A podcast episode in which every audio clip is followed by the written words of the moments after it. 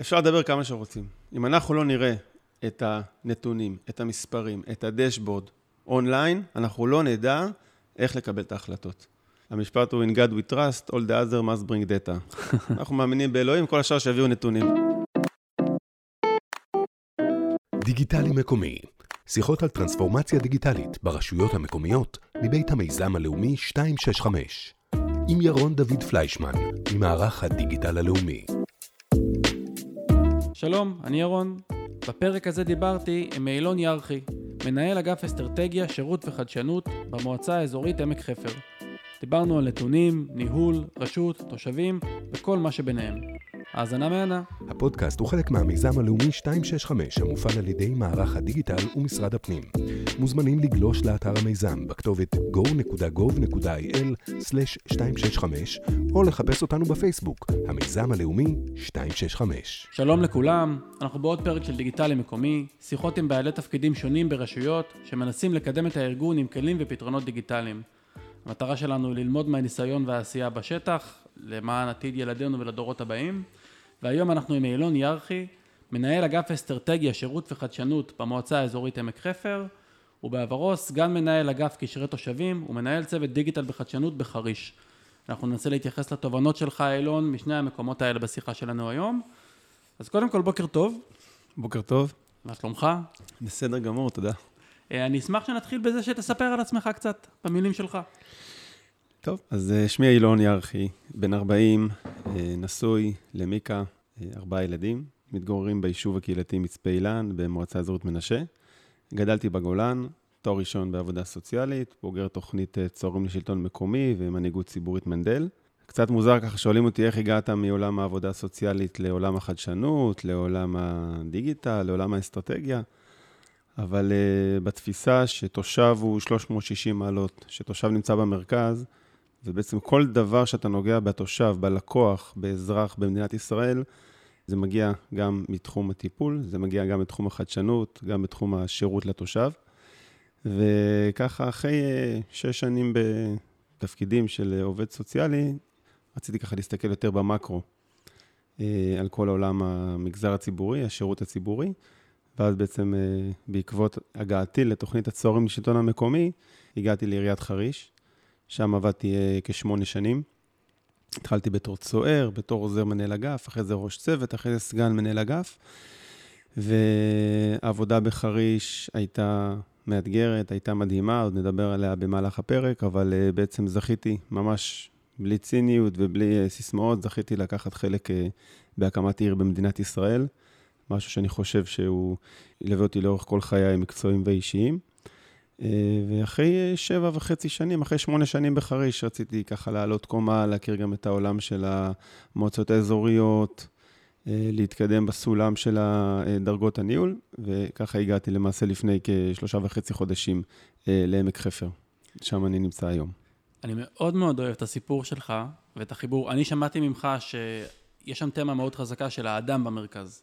אם הוא מטופל, אם זה בתוך עולם של עבודה סוציאלית, ואז אחר כך הוא תושב בתוך עולם של רשות, יש הרבה רצון של, של נתינה וקידום ועשייה טוב, והחוט הזה ממש, ממש עבר לך בדברים יפה. נכון, אני חושב שכולנו כעובדי מגזר ציבורי, כמשרתי ציבור, צריכים לזכור שהתושב המרכז זה לא סיסמה של קמפיין בחירות של ראש מועצה כזה או אחר, זה משהו שכולנו צריכים לקום איתו בבוקר, להגיע איתו למשרד ולזכור שכולנו בעצם אה, יושבים במשרד, נכנסים לישיבות, הולכים להרצאות, בשביל לשרת את אה, תושבי ואזרחי מדינת ישראל. אני גם חושב שזה הולך להתחבר מאוד יפה עם שיחה על דיגיטל, כי בסוף אף אחד לא עושה דיגיטל כדי לעשות דיגיטל. אתה עושה אותו כדי לשפר שירותים לתושב, כדי לייעל עבודת רשות, למטרות כאלה ואחרות, אבל לא, לא, לא בפני עצמו. נכון מאוד. גם אם בעצם למעשה, זה לא ש... כמו שאתה אומר, זה לא שהתושב יראה את הדשבורד שבניתי, או שישב איתי בישיבות על הזמני תקן, בסוף הדבר הזה הוא עבור עובדי המועצה או העירייה, שבעצם משרתים את התושבים של אותו אזור. לגמרי, וזה דגש מאוד מאוד חשוב. אני חושב שאולי רגע לפני שממש נצלול, שווה גם ש... שתספר לנו קצת גם על עמק חפר, איפה שאתה היום, אבל גם על חריש, איפה שהיית בשמונה שנים לפני כן, כדי שנבין קצת בכלל מה היו האתגרים של המקומות האלה, עוד רגע לפני שנדבר על מה, מה עשית שם. טוב, אז נתחיל איפה שאני נמצא היום, עמק חפר. עמק חפר, מועצה אזורית מאוד ותיקה, כ-80 שנה עם מושבים, עם קיבוצים של עשרות שנים, יישובים חזקים, רשות שבעצם למעשה מהווה את המותניים הצרות של מדינת ישראל, אם ככה תדמיין, היא נמצאת מקו הים עד בעצם קו התפר, אזור טול כרם, ובעצם היא חוצה את כל המדינה, עוברים בה צירים המרכזיים הראשיים של המדינה, גם מבחינת תשתיות תת-קרקע, גם מעל הקרקע, אם זה הכבישים, 2, 4, 6, אם זה מסילת רכבת שחוצה את מדינת ישראל, היא ממש נמצאת במרכז המדינה. אה, המועצה האזורית, המבנה שלה מוגדר כשלטון דו-רובדי. כלומר, תושב שגר ביישוב או בקיבוץ, הוא עובד מול המזכירות של היישוב או מול הוועד המקומי, אבל הוא עובד גם מול המועצה. והמועצה, שהיא נותנת את השירותים ליישובים, לקיבוצים, היא נותנת גם לוועד המקומי, אבל גם לתושב. וכל יישוב או קיבוץ בפני עצמו בעצם מגיע להסכמות מול המועצה האזורית, מה הוא מספק לתושב ומה המועצה האזורית מספקת לתושב.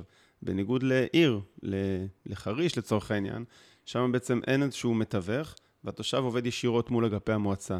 אין איזשהו ועד של הרובע בעיר, או ועד הבניין שעובד מול המועצה, אלא הפינוי פחים, התשלום ארנונה, רישום גני ילדים, הפתיחת פניות, הכל בעצם מתנהל ישירות מול העיר. אז זה ההבדלים בעצם בין עיר לבין מועצה אזורית. ועל אה, חריש קצת? אז חריש, אה, היום היא עדיין, אמנם היא כבר, אה, החלטת ממשלה הייתה לפני למעלה מעשור, והאכלוס היה לפני, בעצם התחיל לפני שמונה שנים והוא ongoing, כל הזמן בעצם מתמשך. חריש מוגדרת עדיין כעיר הצעירה ביותר במדינת ישראל. נכון להיום 48% מתושבי העיר מתחת לגיל 18. אה, לפי נתוני הלמ"ס שהם פתוחים לציבור ואתה יכול להיכנס אליהם אה, בכל רגע נתון, אתה תמיד רואה בסיכום שנה איך חריש בעצם הכפיל את עצמה בעשרות אחוזים בהגירה חיובית, כלומר בהגעה לעיר, נמצאת בפער מאוד מאוד משמעותי מול הרשויות המתאכלסות האחרות ברחבי המדינה. כמה תושבים היו בשנה הראשונה שלך וכמה בשנה השמינית? אז כשאני הגעתי לחריש ב-2016 היו 1,200 תושבים, 300 משפחות, הייתה את חריש הוותיקה, כבר אז היא הייתה מוגדרת כמועצה מקומית, בעבר היא הייתה מוגדרת כמועצה מקומית חריש קציר, ועד באיזשהו שלב קציר אה, עברה אה, למועצה, אה, הועברה למועצה אזורית מנשה, וחריש בעצם הייתה stand alone מועצה מקומית.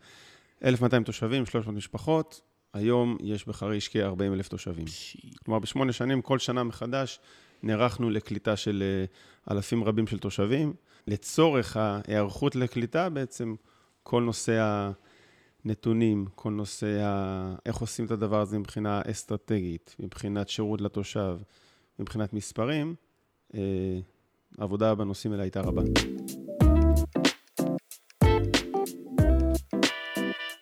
ממש על זה רציתי לשאול אותך, כי הפוקוס של השיחה היום הוא דיגיטל, כן? כמובן שזה יושב על, על האתגרים ועל המקומות, ומה שמאוד מיוחד אצלך, זה שאתה חווית שני מקומות מאוד מאוד מאוד שונים.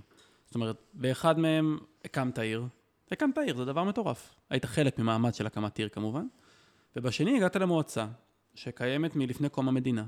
מאוד, אה, מאוד עתיקה, עם הרבה שורשים, עם, עם נהלי עבודה, עם, עם, עם ארגון שהוא כבר סדור ופועל. ואותי מאוד מעניין איך נראה השימוש בדיגיטל בכל אחד מהמקומות האלה. איזה כלים או איזה מענים סייעו כאן וסייעו כאן, והאם היו דברים שונים, האם היו דברים דומים, זאת אומרת, איפה, איפה היה הערך המוסף של להביא כלים ופתרונות דיגיטליים לתוך כל אחד מהארגונים האלה? אז בחריש למעשה, אה, בגלל שהייתי חלק, כמו שאמרת, הייתי חלק מהצוות של הקמת העיר, הבנו את הדברים תוך כדי מה חסר לנו, מה אנחנו צריכים, איפה אנחנו צריכים לתת דגש, איזה תקן אנחנו צריכים לתקצב ואיזה מערכת לרכוש. בעמק חפר, להבדיל, שהגעתי אליה לפני שלושה חודשים אה, לעבודה, יש כבר את ההבנה הזאת, כלומר, כבר, הייתה כבר את ההבנה, נעשתה עבודת מטה מוקדמת במועצה האזורית, והבינו שצריך לקדם את נושא השירות ואת נושא החדשנות, ויש מרכז חדשנות שנפתח בכפר ויטקין לטובת התושבים והעובדים והיזמים באזור. כלומר, זו מועצה ותיקה, יציבה, שהיא כן מקדמת את הנושא של החדשנות ואת הנושא של המערכות הדיגיטליות, והתפקיד שאני הגעתי זה בעצם לעשות את החיבורים, לקשר בין הדברים ולגרום לדברים לצאת לפועל. כלומר, אם יש מערכת CRM שנרכשה בעבר, והיא מערכת טובה, ויש עובדים טובים שעובדים איתה. אנחנו עכשיו רוצים לעשות איזשהו upgrade, לשדרג את המערכת, איך היא באמת תפיק לנו את הנתונים הטובים ביותר ותשרת אותנו לקראת קבלת החלטות. אני נמצא בעולם הרשויות המקומיות למעלה מעשור. עוד מתקופת היותי צוער בתוכנית הצוערים של שלטון מקומי, ואחרי זה בחריש, ועכשיו בעמק חפר. אה, זה קילומטראז' יפה מאוד. ואני חושב שיסכימו איתי אנשים שמקשיבים, שאנחנו נמצאים בתור הזהב של עולם הדיגיטל ברשויות מקומיות. ולכל רשות זה מגיע בשנה אחרת, עם אגף אחר שמנהל את זה. יש מקום שהדובר מנהל את זה, יש מקום שהמנהלת מוקד מנהלת, יש מקום שיש מנהל אגף, יש מקום שמנמ"ר, אה, מנהל מערכות מידע, נמצא במיקור חוץ, יש מקומות שמועסקים אותו אינהאוס כחלק ממנהלי אגפים ברשות. סתם ו... בשביל רק לסדר את זה גם לנו, בעמק חפר המנמ"ר תחתיך, נכון? בעמק חפר המנהל מערכות מידע תחתיי, נכון. ובחריש איך היה... ובחריש זה גם היה תחתיי, אבל זה לא משנה, כלומר, האנשים, גם אם הם אה, אה, מגיעים בבוקר ועל האוטו שלהם יש מדבקה של חברה אחרת, הם מגיעים יום-יום למשרדים של המועצה או של העירייה ויש להם מחויבות, כי הם שותפים לתהליך והם יושבים בישיבות, זה לא אנשים שמקבלים איזה שהם הנחיות לביצוע. הם חלק מהסיור מוחות. לא, אני אומר, זו עדיין בחירה מעניינת, כי אני חושב שגם בחריש וגם בעמק חפר, ממה שאני מבין על התפקיד, בטח מהכותרת, אבל גם על היום-יום, זה השילוב בין אסטרטגיה לשירות. זאת אומרת, ממש בהגדרה, בהגדרה של התפקיד, ולשים את המנמ"ר במקום כזה, אומר משהו על איך הארגון רואה את, ה, את לב הערך של דיגיטל. נכון, בדיוק, כי אני חושב שרשויות כאלה ו, ו, ו, ודומות להן, מבינות ששירות ודיגיטל וחדשנות לא יכולים לעבוד בצירים מקבילים. ושבעצם לוקחים בחשבון את, ושבעצם מעלים לדיון אה, בסדר היום את אה, נושא השירות לתושב, יודעים שזה נלווה בחדשנות, יודעים שזה נלווה באיש מחשוב מקצועי שיודע, שמכיר מערכות, שיודע לעשות את ההטמעה, שיודע לדבר בשפה, אם זה SLA או אם זה API או אם זה אה, חיפים וכל מיני מילים לועזיות וגסות שלפעמים אנשי האסטרטגיה והחשיבה ברשות המקומית רוצים לקדם, אבל לא יודעים איך לקדם. רוצים לעשות, אבל לא יודעים מה ניתן לעשות. ולכן נעזרים באנשי מקצוע בדבר הזה, ולכן הם יושבים בעצם בתוך סיור המוחות, בתוך שולחן הדיונים, ליד שולחן הדיונים, ובעצם אה, הם נהיים חלק ממקבלי ההחלטות ואלה שמתווים את ה... לא מתווים את המדיניות, אבל מתווים את ההתמקצעות בנושאים האלה. אבל פה יש נקודה באמת מאוד מעניינת, שאתה, על השאלה הזאת של אה, מה שונה ומה דומה, או איפה החשוד המיידי לשימוש בדיגיטל. שאתה יושב, שישבת עם המנכ"ל בחריש, עם שלומי, ושאתה יושב עם המנכ"ל היום בעמק חפר. האם הניסיון הוא להשתמש בכלים דיגיטליים פחות או יותר לאזורים דומים, או שכל מועצה או, כל, או, כל, או מועצה והעיר, כל אחת לוקחת למקומות אחרים טיפה? אז לרשויות מקומיות יש אתגרים דומים, אבל בסוף מבחינה גיאוגרפית ומבחינת אה, אה, סוציו ומבחינת אה, אשכול, לכל מועצה גם יש את האתגרים שלה.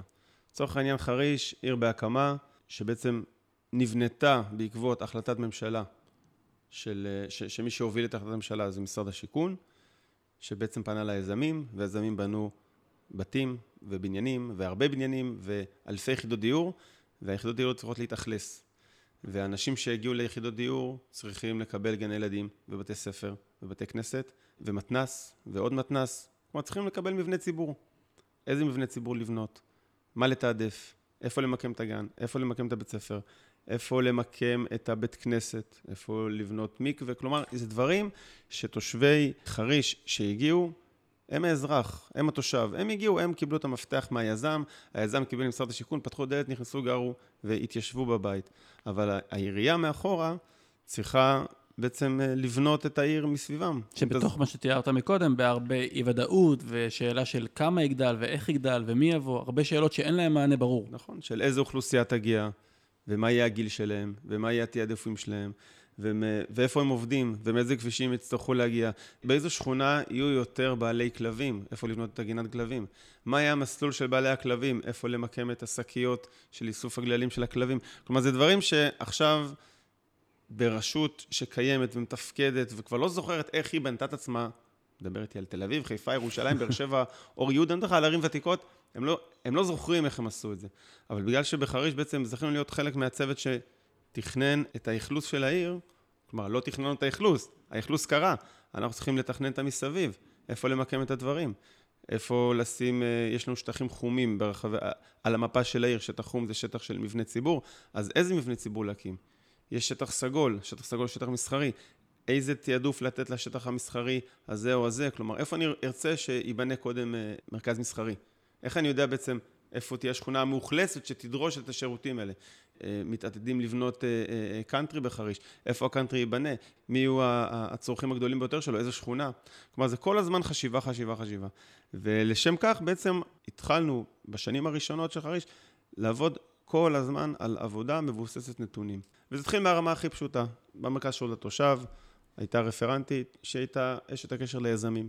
התפקיד שלה בעצם היה להביא כל שבוע, כל שבועיים, נתונים מהיזמים, כמה רוכשים רכשו דירות, כמה אנשים, שוב, אין מאה אחוז ותמיד יש את הסטיית תקן, כמה תושבים יגיעו בחודש הקרוב לחריש, כמה חושבים שיגיעו בש... במהלך השנה הקרובה, כמה חושבים שיגיעו שנה הבאה, כמה רוכשי דירות בעצם קנו להשקעה, כמה קנו למעבר למגורים, אלה שעברו למעבר, כמה ילדים יש להם, באיזה גילים הילדים שלהם, מה הרקע החינוכי שהם ירצו להעניק לילדים שלהם, האם זה דתי, חילוני, ממלכתי, ממלכתי דתי, ממלכתי חרדי, כלומר כל אחד ואחד בזה עם השקפת עולם שלו. ואנחנו, עם כל השבץ הזה, צריכים בסוף לתרגם את כל המספרים האלה למבנים. לאיפה אנחנו בעצם נמקם את הגני ילדים ואת הבתי ספר ואת המתנ"ס וכל מה שאמרתי מקודם.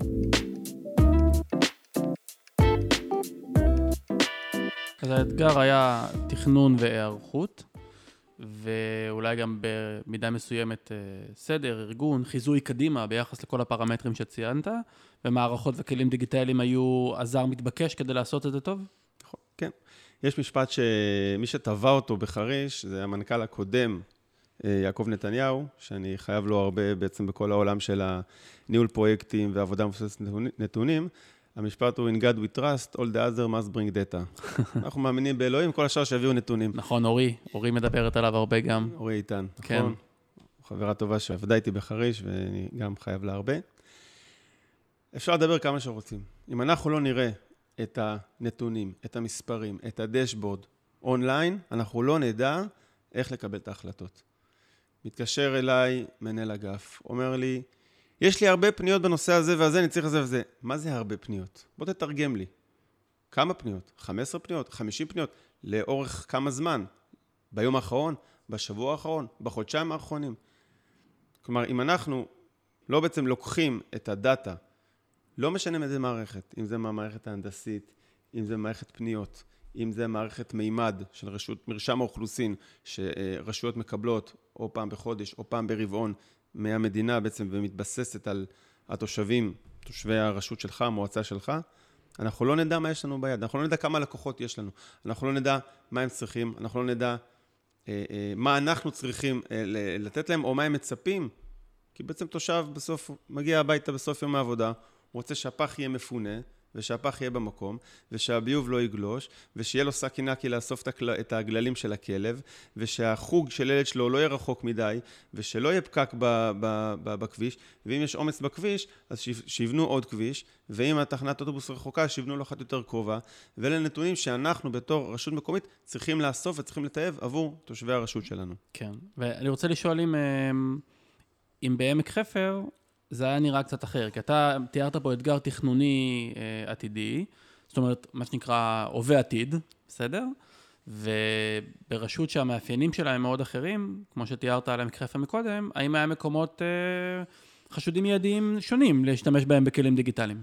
כן, אז בעמק חפר, כמו בכל רשות מקומית, כמו שדיברתם קודם על תור הזהב של הדיגיטל ברשויות, אה, המערכות CRM נכנסו לאחרונה חזק מאוד לרשויות המקומיות וגם לעמק חפר. מערכת call center ומערכת uh, uh, CRM, שבעצם שתי המערכות האלה יושבות במוקד העירוני. המוקד יושב תחתיי באגף, המנהלת מוקד uh, בעצם עובדת איתי, ומה שאני אומר כל הזמן לעובדים שלי, זה הלב של הארגון. כלומר, זה הלב הפועם של הארגון, הכל מתנקז לכאן. אנחנו יודעים מה כואב לתושבים, אנחנו יודעים מה הם מבקשים מהאגפים, אנחנו יודעים מה ה-capacity, כלומר, מה התכולת עבודה של האגפים השונים. אנחנו יודעים, במרכאות אני אומר, כי כולם עובדים קשה, איזה אגף נפתחות לו פחות פניות, איזה אגף נפתחות לו יותר פניות, אבל יכול להיות שזה פייק. כי יכול להיות שיש אגף שהתרגל אה, לעבוד בלי פתיחת פניות, ויכול להיות שיש תושבים שהתרגלו שלא פותחים פניות, אלא ישר מתקשרים וצועקים על הפקח בשטח. והשריר שאנחנו צריכים להפעיל בשביל לדעת לעבוד לפי נתונים, זה שהכל יגיע למוקד. שכל שיחות הטלפון יגיעו למוקד, שכל הפניות יגיעו למוקד, וככה נוכל לבנות בצורה טובה דשבורד שיהווה, שיראה למעשה את עבודת הרשות ואת עבודת האגפים. אז זה גם נקודה מעניינת, כי אתה בחריש תיארת אתגר של תכנון עתידי. בשני האתגרים תיארת המון עבודה עם נתונים, אחרי שגם נרחיב בזה עוד רגע בכמה פרויקטים ש, שדיברנו עליהם בשיחה המקדימה. אבל בחריש הרבה, הרבה מוקד היה על קדימה ועל תכנון עתידי, ובעמק חפר אני שמעתי הרבה עניין של ניהול ושליטה. זאת אומרת, יש מערכת קיימת, יש ארגון שעובד, יש תושבים, יש רשות, יש כל הזמן קשר בין התושבים לרשות, והרשות רוצה להבין מה עולה מהתושבים, היא רוצה לנהל את התקשורת איתם, להלן CRM. וגם להצליח לעשות ערך מהנתונים, באיך שהיא מקלקלת את הצעדים שלה ומגיבה לדברים שקורים, וגם מתכננת קדימה, כן? נכון. זה גם חלק מההיבט. נכון, בעצם עמק חפר זה כבר גוף ותיק, מקצועי, שאנשים שם יודעים לעבוד, ועובדים בצורה מקצועית, ושבעצם מטמיעים מערכת בתוך ארגון, המטרה היא שהטמעת המערכת תצליח. שלא האנשים ישרתו את המערכת, אלא שהמערכת תשרת את התושבים. אני חושב שבכל ארגון, גם במקומות שעבדתי בעבר, וגם במקומות שאני שומע במקבילים אליי במקומות אחרים, בין אם זה גוף עסקי, בין אם זה מגזר ציבורי, האתגר הוא מה, אם אתה רוכש מערכת, אתה חייב שאנשים ידעו לעבוד איתה, שאנשים ירצו לעבוד איתה, שאנשים בעצם אה, אה, יבינו איך המערכת עוזרת להם. אבל כן. כדי שאנשים יבינו איך המערכת עוזרת להם, באמת, יש עבודה, עבודה קשה בהתחלה. יש אתגר. לא פשוט, אמרנו, אם קודם לתושב היה יותר נוח לשלוח מייל או להרים טלפון, ופתאום אני אומר לו, היה כיף לדבר איתך, אבל במקביל תפתח לי פנייה. אני לא אומר את זה רק לתושב, אני אומר את זה גם לעובד. ואני לא אומר את זה רק על, על עמק חפר, אני אומר, ככה בעצם גם עשינו בעבר בחריש, זו הייתה הטמעה. על כל מה שקורה החוצה יש לפחות שלוש רגליים פנימה. נכון. ובכלל, כל מה שאתה עושה, תתעד. אם לא תיעדת, לא עשית. עכשיו, לא לתעד לפרסום, אלא לתעד כדי שיהיה לנו נתונים, כדי שנדע בסוף שנה על מה עבדנו יותר. איפה עבדנו יותר בעיר. אם יש לי פריצות ביוב בשכונה כזאת או אחרת, אם אני לא יודע כמה פריצות ביוב היו לי בשכונה הזאת או ביישוב הזה, אני לא יודע בסוף שנה שאני בונה תקציב, להגיד, אוקיי, ביישוב הזה או בשכונה הזאת היו לי יותר מדי פריצות ביוב, ואני יודע שאני צריך לתקצב לשנה הבאה צוות שיהיה יותר קרוב, או אני צריך אה, אה, אה, לתקצב איזושהי עבודת מטה, שתעשה איזשהו מיפוי קודם כל על מה קורה בביוב באזור הזה. לקחתי את הנושא הכי מלוכלך תרתי משמע, אבל זה בכל נושא. לא, מישהו צריך להתעסק עם הביוב? נכון, יש לי צוואר בקבוק ברישום תלמידים באיזשהו בית ספר, צריך להבין למה יש צוואר בקבוק. אם יש לי עודף פניות משכונה מסוימת או, מ, או מיישוב מסוים, שמתלוננים שהבית ספר רחוק מדי, אני אומר, רגע, אז יכול להיות שהיישוב הזה, או השכונה הזאת, צמחו מהר מדי, ואני צריך להתחיל לחשוב, לבנות למשהו יותר קרוב, או לעבות את מערך ההסעות כדי שיקצר טווחים. כלומר, זה כל הזמן, בלי נתונים, לא נדע לעבוד. וברוח המשפט הזה אני רוצה לקחת אותך לשתי דוגמאות, שאני חושב שגם יעזרו לנו לעשות drill down על הנושא הזה. שתיהן של ניהול מבוסס נתונים, משולחן עבודתך שלך והניסיון שלך. אה, אני חושב שנתחיל מהפרויקט מיפוי צרכים שכונתי, בשכונת סבתא ובכלל, בחריש. אני אשמח שגם תספר לנו על מה מדובר, ואולי גם ננסה להתחיל מהשאלה בכלל של מה היה הצורך שם. זאת אומרת, מאיפה התחלתם, מה הבנתם שהבעיה או נקודת הכאב, ואז איך השתמשתם בכלי או פתרון דיגיטלי כדי לנסות לתת לה מענה. אוקיי, okay, אז לפני uh, כמה שנים uh, התקבלה החלטה במדינת ישראל, משרד השיכון, להקים שכונה בחריש uh, בשיטת תכנן ובנה. פעם ראשונה בארץ, בתקופתו, אני זוכר, גלנט היה שר השיכון, הוא בעצם זה שתכלל את, את הפרויקט הזה, הוא בעצם הוביל את הפרויקט הזה עם האנשים המקצועיים במשרד. והפרויקט היה לקחת חברה שבעצם תבנה שכונה שלמה מהמסד ועד הטפחות. כלומר, מתשתית הביוב, רחובות, גני ילדים, גני שעשועים, בתי ספר, מתנ"ס, מרכז מסחרי, הכל כולל הכל, חברה אחת. אתגר ענק. אתגר מטורף. בעבר, מה היה קורה? דיברנו על זה מקודם. היזמים היו באים, בונים מבנים, יזם מקצועי רץ, רץ קדימה, מסיים את המבנים, רוצה לתת מפתח לדיירים, הדיירים מקבלים מפתח, אבל אין למטה רחוב, אין למטה מפרצי חנייה, אין למטה אבני שפה, אין תשתית בכלל. כן, הוא חונה על החצץ באבק. בדיוק, ועד, ו, ואני לא יודע אם עד היום, אני, אבל הרבה שכונות במדינה, בערים השונות, ככה היה בהתחלה, ותמיד זה היה מגיע לתקשורת, לתקשורת הארצית, ואיך יש שכונה עם גני ילדים בקרוונים, כי ראש העיר לא הספיק להגיע, זה לא זוכר באיזה עיר זה היה, אבל היו סיפורים כאלה.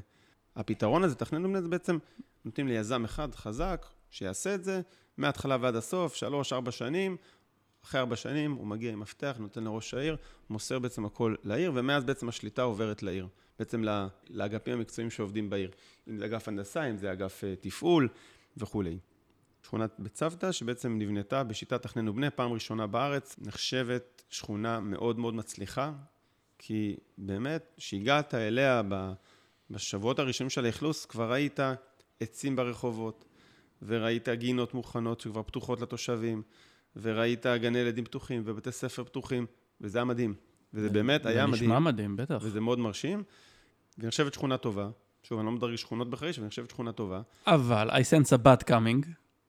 לא אבל, אבל, לא אבל, but, אה, הרשות צריכה להיערך. שוב, איזה כיף שהחברה שנבחרה, חברת שפיר הנדסה, בונה לנו את השכונה, אבל שפיר הנדסה לא תגיד לי מי יגיע ומה יגיע וכמה יגיעו ומה יהיה גודל המשפחות ומה יהיה הזהות של המשפחות ומה אני צריך אה, לעשות בנושאים השירותים המוניציפליים לתושבים. אז uh, החלטנו uh, להפיץ שאלון. בעצם יצרנו קשר עם חברת שפיר הנדסה, וקיבלנו מהם את כל רשימת הרוכשים של הדירות, והרמנו טלפון לכל משפחה. לא סקר, שאלון. לא סקר, שוב פעם, לא לקחנו מדגם שמייצג של 450 משפחות, קשרנו שורה-שורה, משפחה-משפחה, נעים מאוד, מדברים מהמועצה, רצינו לדעת, מגיעים לצוותא? לא מגיעים לצוותא. כמה ילדים? מה גילי הילדים? איפה אתם עובדים? מה העדפות שלכם? כמה משפחות uh, עשיתם את זה?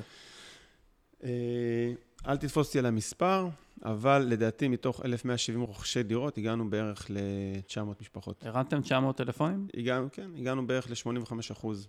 בין 85 ל-88 אחוז, והשיתוף פעולה של התושבים היה מדהים.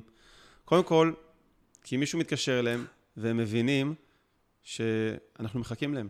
כמו פעם, תת שישי. שאנחנו, מה? כמו פעם, עם תת שישי. שאנחנו מחכים להם, שאנחנו רוצים לדעת מה הם צריכים, מה יעזור להם, ו... וזה הצליח. ובסוף הפרויקט הזה, שהיה פרויקט מטורף, הצלחנו לדעת כמה גני ילדים אנחנו צריכים לפתוח בשנה הראשונה. שוב, אני אומר עוד פעם, אין 100%, אבל הרוב טוב והרוב קובע. לא, אבל רגע, שנייה, חסר שלב בדרך. אוקיי, אז הרמתם טלפונים, הרמתם מאות טלפונים, כמעט אלף טלפונים, קיבלתם המון המון המון המון המון מידע, נכון. מה עשיתם עם המידע הזה? איך ואיך עשיתם עם המידע הזה? עם המידע, את המידע הזה בעצם איבדנו, אנחנו והמנהלי האגפים המקצועיים בתוך העירייה, והבנו כמה ילדים יהיו לנו, מה גילי הילדים, מה הצרכים של הילדים האלה. לא, זה החלק המעניין, איך עשיתם את העיבוד? בניית דשבורדים למעשה. תדמיין שיש לך פיצה, ואתה בעצם יוצר משולשים של גילאים ושל השקפת עולם. שוב, נזהרנו מאוד, כי אנשים לא חייבים לענות, ובאמת, לכל אורך השאלון אין צורך לשתף, והכל בסדר, והנתונים זה נתונים מקצועיים, שאנחנו לא שומעים אותם אחרי זה לשום דבר. אנחנו עושים את זה שימוש בשביל להיערך לשכונה הזאת. אני בכוונה מתעכב איתך על זה. פעם ראשונה שקרה במדינה פרויקט כזה, של בניית שכונה מהמסד והתצלחות, והכל כולל הכל, אנחנו רצינו שזה יקרה טוב, שזה לא ייכשל, שהתושבים שיגיעו יהיו מרוצים ויבינו שנערכנו אליהם כמו שצריך. אני בכוונה מתעכב איתך על זה, כי זאת הקופסה השחורה. זה בעיניי גם החלק המרתק. בניתם, יש פה תהליך עסקי. בעצם אתה מתאר תהליך עסקי, שנועד לתת מענה לאתגר או לבעיה מסוימת, ואתה אמרת כבר שהשתמשתם בדשבורד בתור איזשהו כלי דיגיטלי שמסייע, אבל שוב, אותי נורא נורא מעניין השלבים. אז הרמתם טלפונים וסוקרים שונים, עובדי עירייה, אני מניח שגם נעזרתם בקבלני חוץ וכולי, זה כמות אדירה. ואז הדבר הזה מולה או בדף או ישר במערכת דיגיטלית, אבל מולה איפשהו. המון המון המון פרטים, ואז היה רגע צריך לחשוב, א', איך מקטלגים את כל הפרטים האלה. אם בסוף יצא, יצא דשבורד, אז למערכת ממוחשבת כזאת או אחרת. והחלק האולי הכי מעניין פה, איך בונים את הדשבורד. זאת אומרת, מה עניין אתכם לראות, ואיך הגדרתם את מה מעניין אתכם לראות, ואיך תרגמתם את זה לכלי שעוזר לכם להתנהל ולתכנן. אז קודם כל, לא רצינו להעמיס בעשרות רבות של שאלות, אפילו שרצינו לדעת הרבה דברים על התושבים, לא רצינו להעמיס עליהם. מאוד מעניין לדעת מאיפה התושבים הגיעו למשל, בסדר? אבל זה לא היה חשוב לשאלות האלה. לצורך העניין, היום, דרך מערכת המימד של מרשם האוכלוסין, אתה יכול לדעת מאיזה רשויות הגיעו אליך תושבים, ולאיזה רשויות עברו ממך תושבים. אז גם זה, יש לחריש דשבורד עד היום, שמעדכן כל הזמן מה ה top 5, מה חמשת הרשויות שהגיעו מהם הכי הרבה לחריש, ומה הם חמשת הרשויות שהיגרו אליהם הכי הרבה. ולמה זה כל... נתון חשוב? מה אתם עושים איתו? כי אתה כל הזמן יכול להבין האם יש לך מתחרים בשטח. כלומר, האם אנשים שמגיעים לחריש הם מחדרה, נתניה, פרדס חנה, או שממקומות יותר רחוקים, מאשדוד, מתל אביב, מירושלים, מאילת, ואתה יודע, כלומר, מה הכוח שלך באזור שאתה יכול לתת לתושבים, ומה הדברים שאתה יודע שאתה לא יכול להתמודד איתם, כי חריש בסוף לא תהיה ירושלים, וחריש בסוף לא תהיה תל אביב, וזה אזורים אחרים בארץ. אבל אם אתה יודע שיש תושבים שמגיעים מהאזור הקרוב אליך, אתה יכול להבין מול מי אתה משחק. אז אתה אומר, מיקדתי נתון שמביא לי ערך, זאת אומרת, הבנתי מה זה הנתון הזה, ואז יצרתי מערכת, הזרמתי את הנתונים מאחורי קלעים כדי להבין את הנתון הזה כל הזמן, ועכשיו זה מה שמלווה אותי, לא אלף שאלות מפתח, הנתון שאיתו אני עובד. לצורך העניין, גם בשאלון שאמרתי לך שעשינו בשכונת סבתא, היה לי חשוב לדעת את הגילאים של הילדים, של הבני נוער. למה? כי אז אני יודע כמה אני צריך למקד רכז גילאי נוער, שישב קבוע במתנ"ס בשכונה, וכמה גני ילדים אני צריך לפתוח בשכונה, וכמה ילדים אני יכול להגיד, אוקיי, עכשיו אולי אין לי הרבה ילדים בגילאים האלו, אבל עוד כמה שנים יהיה לי פיצוץ אוכלוסין בטווח גילאים, לצורך העניין 15 עד 18, ואני יודע שמעכשיו קדימה אני כבר צריך להיערך בגיוס בשנת 2025 למישהו שייתן את הדגש בנושא הזה הספציפי הזה. אז איך עזר לכם לראות את זה? יצרתם פירמידת גילאים? יצר, אז יש בחריש פירמידת גילאים לכל, לכל גיל וגיל, עד 90 פלוס, וזה גם מה שאני כעת מקדם בעמק חפר. חפר. כלומר, אני רוצה שבעמק חפר, אמנם הגידול במועצה הוא מאוד uh, מדוד, זה לא עיר שפתאום uh, מסתיים פרויקט, אבל, אבל כן יש יישובים שעתידים להתרחב מאוד בעמק חפר בשנים הקרובות, ולכן אני רוצה לדעת את uh, כמות האוכלוסייה, את הטווח גילאים, את המצב המשפחתי. אני רוצה שתהיה לי פיצה, שתגיד לי כמה גרושים, כמה אלמנים, כמה נישואים יש לי ב... פיצה זה עוגת פילוח, כן? אני רוצה שתהיה לי עוגת פילוח, עוגת שכבות, או פיצה, או תיקחו אה, שם אחר מעולם הקונדיטוריות, אבל איזשהו אה, אה, אה, מסד נתונים, שאני אוכל לדעת כמה אה, אנשים נשואים, וכמה גרושים, וכמה אלמנים אלמנות יש לי, ואז אני יושב עם מנהלת אגף רווחה, ואני אגיד לה, תקשיבי, יש לך איקס גרושים, או איקס אלמנים ואלמנות באזור הזה של המועצה האזורית, בואו ניתן להם דגש על, על, על, על, על פעילויות חברתיות, על פעילויות שיתופיות, לפלח שוק הזה.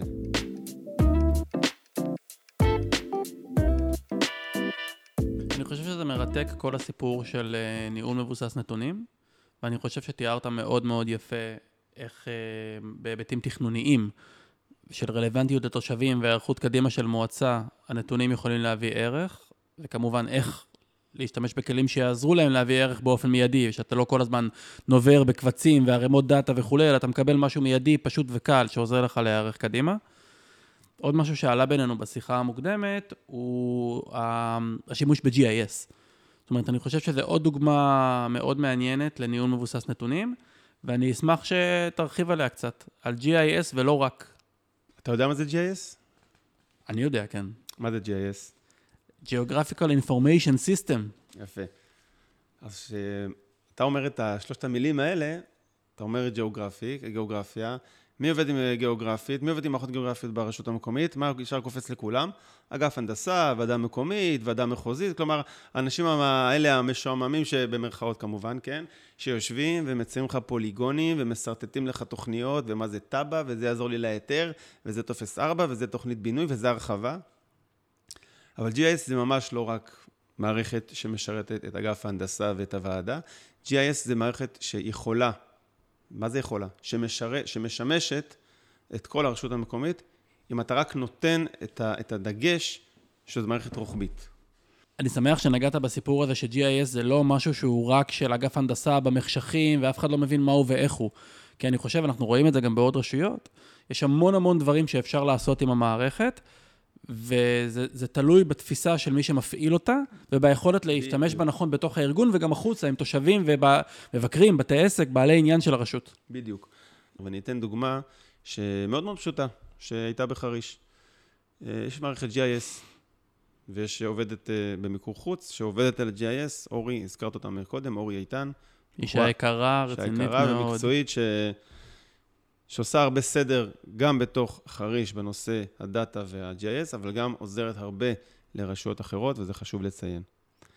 בתקופת הקורונה, אתה זוכר, נגזרו גזרות שאסור לבן אדם לצאת מעבר ל-100 מטר, או מעבר ל-500 מטר, או מעבר ל-1,000 מטר מהבית, ואתה אומר, רבאק, מה יש לי 100 מטר מהבית? מה יש לי 500? מה יש לי 1,000? עשינו משהו מאוד פשוט. יצרנו אפשרות שבן אדם יצייר מעגל סביבו לשחק איתו 100, 200, 300, 400 רדיוס. מטר, רדיוס מהבית שלו, ירחיב או יקטין את הרדיוס כמה שהוא, לפי ההחלטות שה, שהמדינה בעצם אה, גזרה על תושביה, ואז תושבי אה, חריש יכלו להיכנס לאתר העירייה, יכלו להיכנס לפיצ'ר שרשום קרוב לבית, ולדעת איזה גן שעשוע נמצא קרוב אליהם, ואם זה בן אדם דתי, איזה בית כנסת קרוב אליו, ואם זה בן אדם שיש לו כלב, איפה הגינת כלבים הקרובה אליו, ואיפה נמצא המסלול עם קינקי הכי קרוב אליו.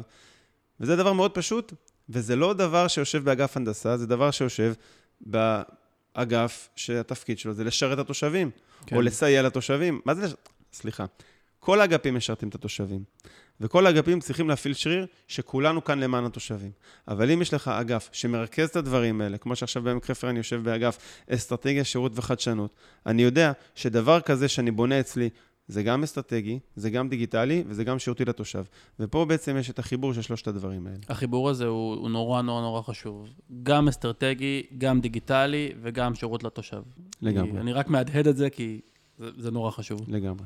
ככל שאתה יותר תשתמש ב, ב, ב, בתצורת ה-GIS לדברים שירותיים לתושב, למשל, שוב, בחריש, ישבו עם אגף הנדסה, לקחו את כל השצ"פים, כל הפארקים הציבוריים שנבנו בעיר.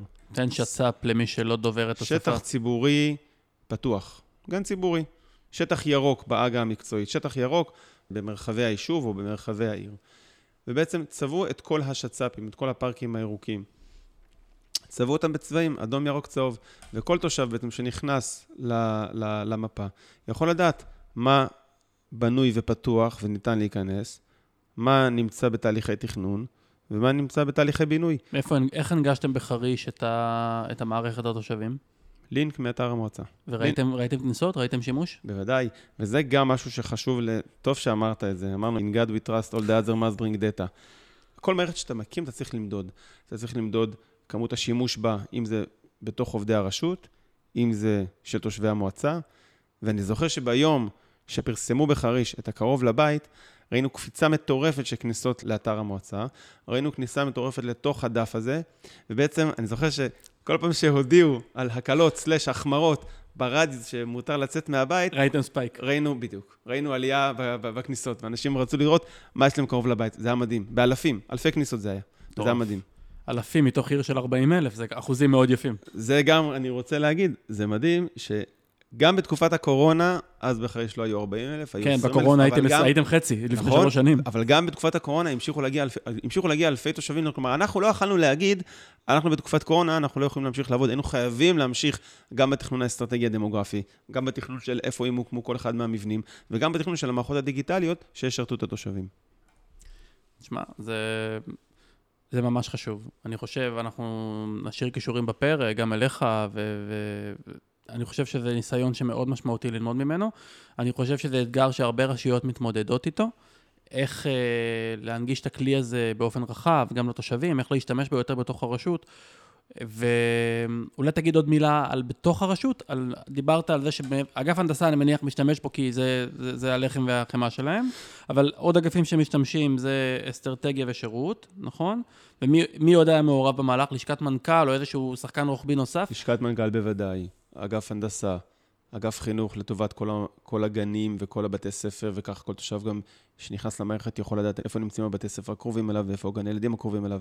אגף תפעול, בחריש קראו לזה אגף טל, אגף תפעול ולוגיסטיקה, אגף שפע במקומות אחרים, אבל אם למשל יש אה, משאית שמפנה גזם, ואני לא יודע איפה הנקודות גזם שלה, הגדולות יותר או הקטנות יותר, אז בעצם אה, יצרנו שכבה לנהג משאית, שידקור כל יום איפה אסף, איפה הוא לא אסף, וככה אחרי חודש מסתכל אחורה. אז הנהג משאית ישב על ה-GIS שלכם? הנהג משאית לימדו אותו את ה-GIS, אורי לימדה אותו את ה-GIS, בעצם הוא דקר תוך כדי הנסיעה איפה יש ערימות גזם גדולות, איפה יש ערימות גזם קטנות. וחסכת עשרה מעגל לדיווח ככה. וחסכנו, וככה אתה גם, גם מייעל משאבים, גם מייעל זמן לנהג, וגם יודע בסוף איפה אתה יכול למקצע את, הגפים, את הגופים המקצועיים שלך, שהם לא בהכרח דיגיטליים, שהם לא בהכרח טכנולוגיים, איפה אתה יכול למקצע את העבודה שלהם? מרתק וחשוב נורא. טוב, אז אילון יקר, לקראת סיום, יש לנו uh, פינה מסורתית uh, בסוף, ה, בסוף כל פרק של עצת זהב. יש לך במה לתת איזשהו לקח או עצת זהב לקידום טרנספורמציה דיגיטלית ברשות. מה היית נותן אה, למי שמאזין לנו עכשיו? טוב, אז אנחנו, כמו שאמרת בהתחלה, אנחנו יושבים עכשיו באצטדיון נתניה. אה, קודם כל אני אומר, תעשו ספורט, אבל זה לא קשור. אנחנו יושבים באצטדיון נתניה אה, כחלק מיום של אה, קהילה דיגיטלית לומדת, של קרן רש"י, מערך הדיגיטל, משרד הפנים, שבעצם עושים לטובת אנשי הרשויות שבעצם מתעסקים בעולם הדיגיטל והחדשנות. וזה בעצם יום שאני פעם בחודש, פעם בחודשיים, יוצא בעצם מה comfort zone, יוצא מהמקום של, ה, של המקום עבודה, ויושב ו mingling ולמידת עמיתים ודוגמאות מרשויות אחרות. ומה שאני בעצם בא להגיד זה להגיע למקומות האלה, להגיע ל, ל, לימי עיון, להרצאות, לכנסים האלה, לא בגלל החופש, אלא בשביל להבין שיש דברים שאתה יכול להתעסק בהם ואתה יכול להתמקצע בהם, שנמצאים ברשות אחרת ורק צריך לדעת אותם.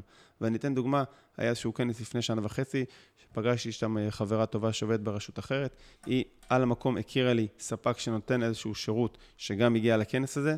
הכרתי אותו כבר בחריש, אני בעצם מגייס אותו עכשיו לטובת עמק חפר, וזה רק בזכות ההיכרות איתו, שיצאתי קצת החוצה מהמקום עבודה, מהמשרד, לבחוץ, למפגשים החיצוניים האלה, יש בהם ערך מאוד מאוד גדול, ואני ממליץ לרשויות שעדיין קצת אה, מתקשות ומאותגרות בנושא הזה, לא לפחד, לצאת החוצה, יש הרבה ידע בחוץ, ולאסוף אותו. יאללה, כל מילה בסלע. אז אילון ירחי, מנהל אגף אסטרטגיה, שירות וחדשנות במועצה אזורית עמק חפר, תודה רבה, היה לי עונג, היה לי מעניין מאוד, באמת באמת, ואני חושב שיש המון מה לקחת מהשיחה הזאת, אז uh, כיף שדיברנו. תודה, ירון, תודה על הפלטפורמה, שיהיה יום טוב. דיגיטלי מקומי, שיחות על טרנספורמציה דיגיטלית ברשויות המקומיות מבית המיזם הלאומי 265, עם ירון דוד פליישמן, ממערך הדיגיטל הלאומי. תודה רבה שהקשבתם לדיגיטלי מקומי. מקווה שנהניתם, למדתם וקיבלתם ערך לפרויקטים הדיגיטליים שעל שולחן העבודה שלכם כיום. מוזמנים לעקוב אחרינו בכל מקום שבו יש פודקאסטים ולשתף עם חברות ועמיתים. מזכיר שהפרק ותכנים רבים נוספים מחכים לכם בכתובת go.gov.il/265. אני ירון דוד פליישמן מהיחידה לקידום הדיגיטל בשלטון המקומי ומערך הדיגיטל הלאומי, משתמע בפרק הבא.